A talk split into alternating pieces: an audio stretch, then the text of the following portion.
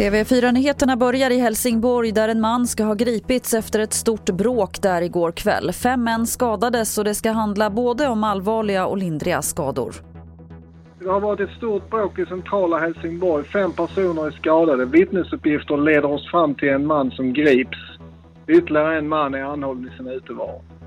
Om du ska sammanfatta läget just nu? Utredningsläget ser gott ut. Det sa Jörgen Winberg på polisen i Region Syd.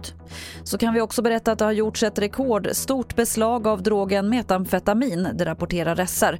Det var i december som polisen hittade 15 kilo i en bil i södra Stockholm.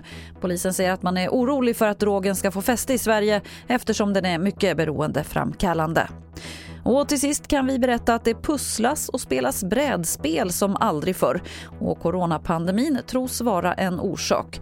Hos ett företag ökade försäljningen av tusenbitars pussel med över 400 procent förra året. Det var det senaste från TV4 Nyheterna. Jag heter Lotta Wall.